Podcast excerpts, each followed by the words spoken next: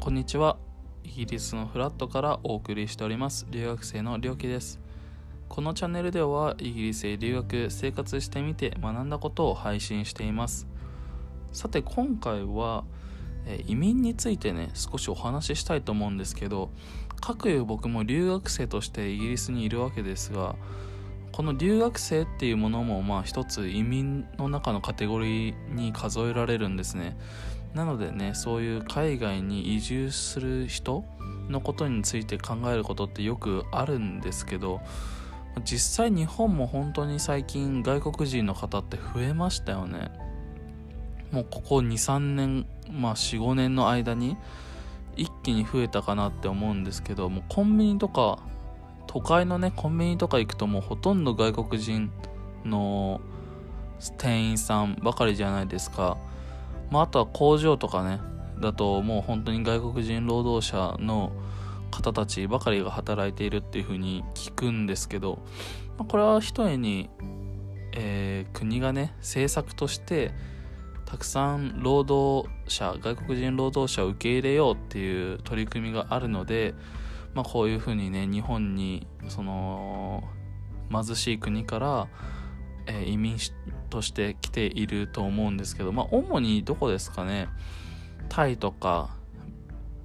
えー、東南アジア系のフィリピンとかね国から来ていたりとか、まあ、あとは黒人の方もちらほらいるのかな？アフリカ系のね方もいると思うんですけど、まあ、この移民を受け入れているこの政策が果たして日本にとっていいのかどうかっていう議論ってすごくあると思うんですけどこれねすごく難しいから僕もどうなのか正しいのか、まあ、正しいって答えはないんだけどもこれが日本にとっていいのか悪いのかっていうね答えを導き出すのは非常に難しいんですけど、まあ、一つあのー、ドイツのね例を紹介したいなと今日は思うんですけども、まあ、今から5年ぐらい前のね2015年の話でメルケル首相がねあのレバノンから逃げてきた10代のパレスティナのね難民の少女に対してその女の子はねわざわざドイツに来てドイツ語でねメルケルさんに、えー、訴えかけたんですよ。どうにかドイツに入れさせてくれと。自分が将来どうなるのかもう全く分からなくて。でもう本当に辛いんですっていうふうにその女の子はメルケルさんに言ったんですね。この同じ同世代のドイツ国内の子たちはね普通にやりたいことをやって成長していっているのに私はどうしてこんなに辛い思いをしなきゃいけないのかわからないっていうふうにその女の子は言って泣きながらね言ったんですけど、まあ、メルケルさんはもう政治っていうのは本当に難しいものですと。でレバノンにはね何十万人ものパレスチナ難民がいるいるのでドイツは全員を受け入れることができませんっていうふうに言ったんですよねだからそのまあ女の子がわざわざ会いに来てそういう風にね泣きながら訴えかけてきたのにもかかわらずこのメルケルさんはもうちょっと難しいですよっていうことををその女の子に言ってまたその女の子が涙を流し始めたっていうことでね。でまあ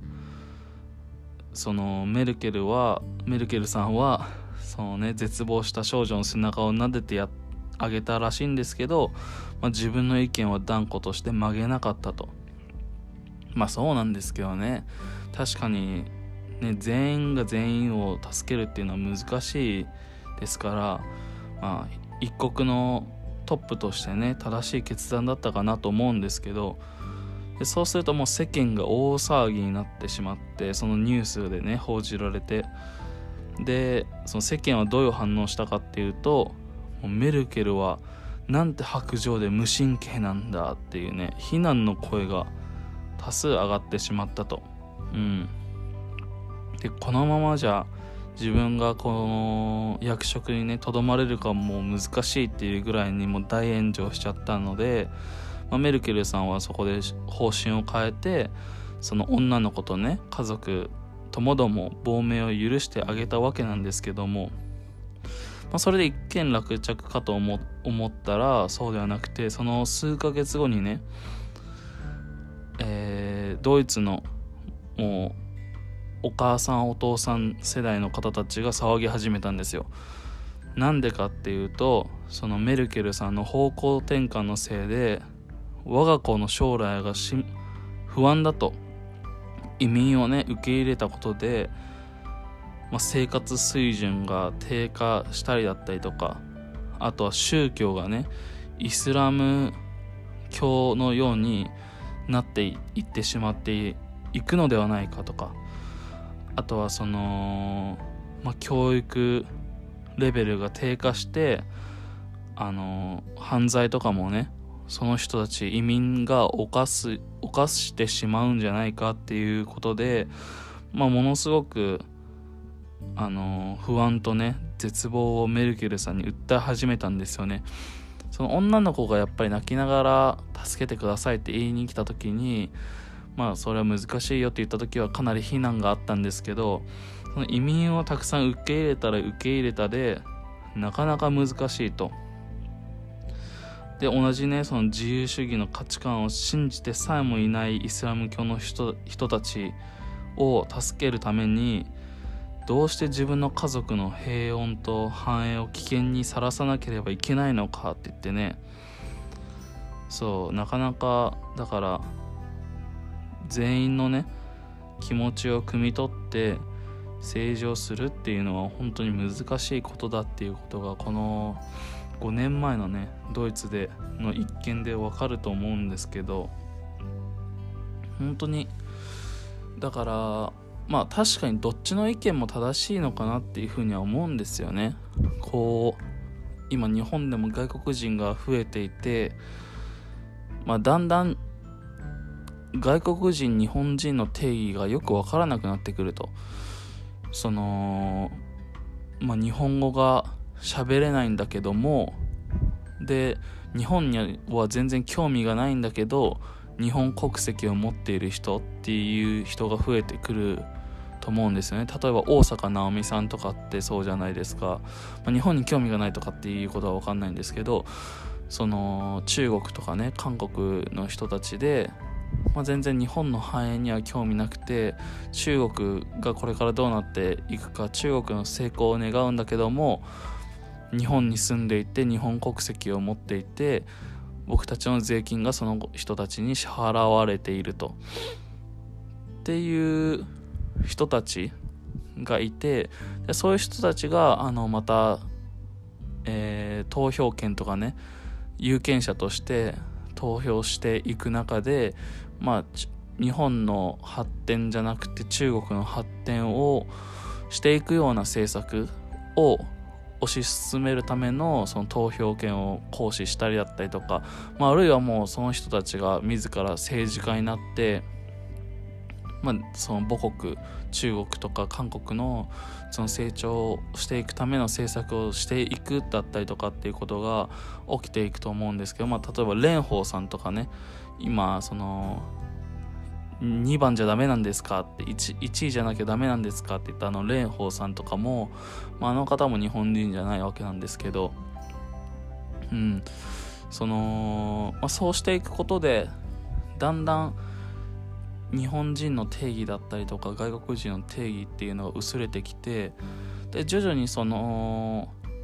まあなかなかそういう人たちに合わせて僕たちも行動しなきゃいけなくなってくるわけなんですよね。でそうするとやっぱり数年後には、えー、日本の文化っていうものは薄れていってしまうだろうしその、まあ、今後日本人としてねなんか例えば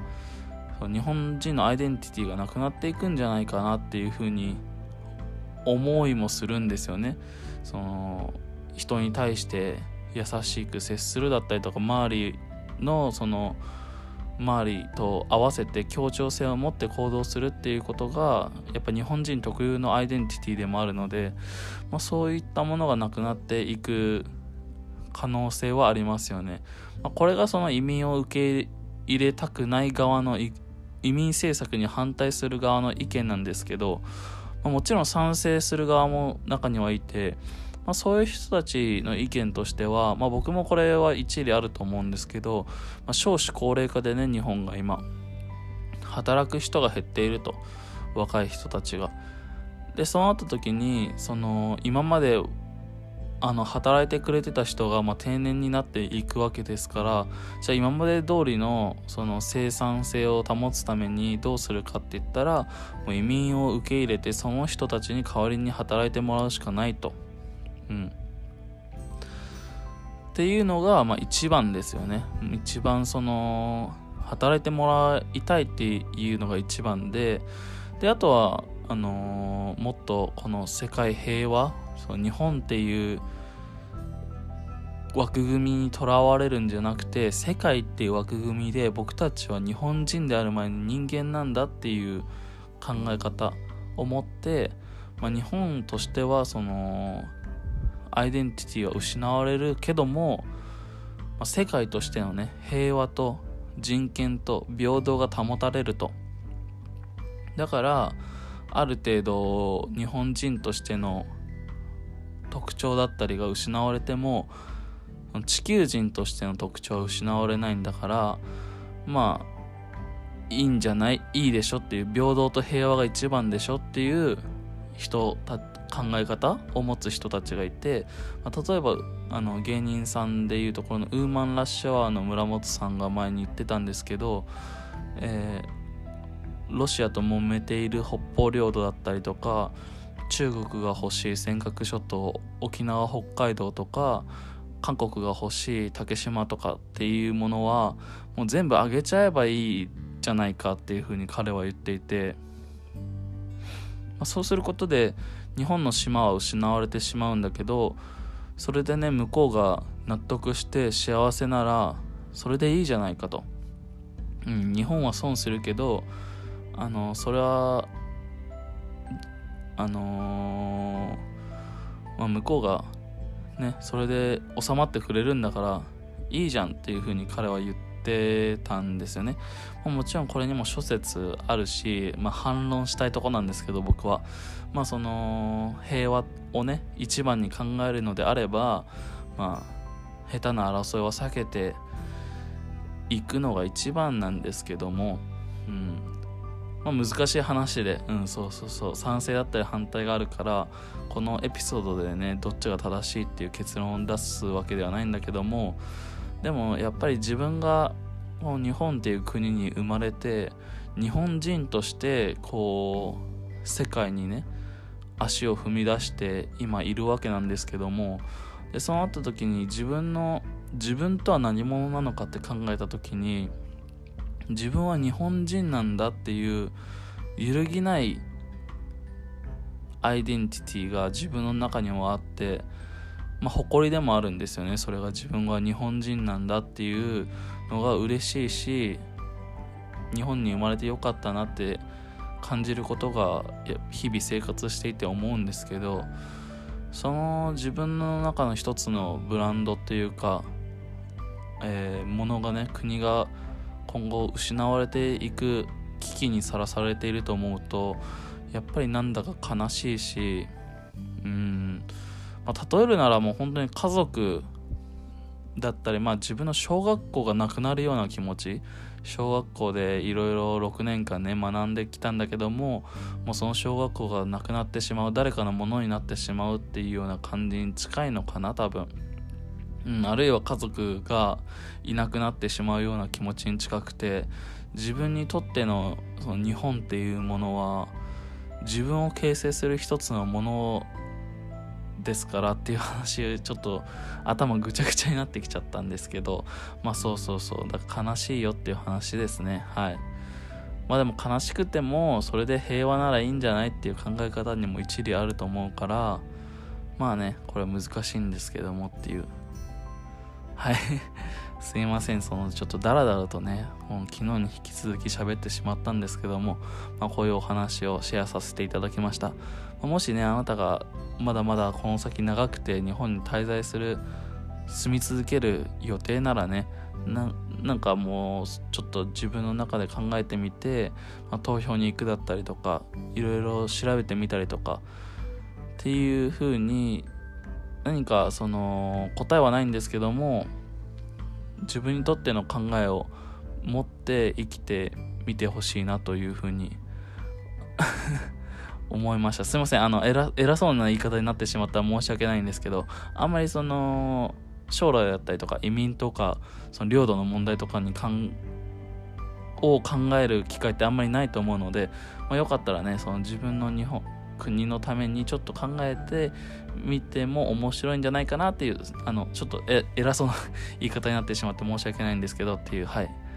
すいません。じゃあ今日はここで失礼します。じゃあね。バイバイ。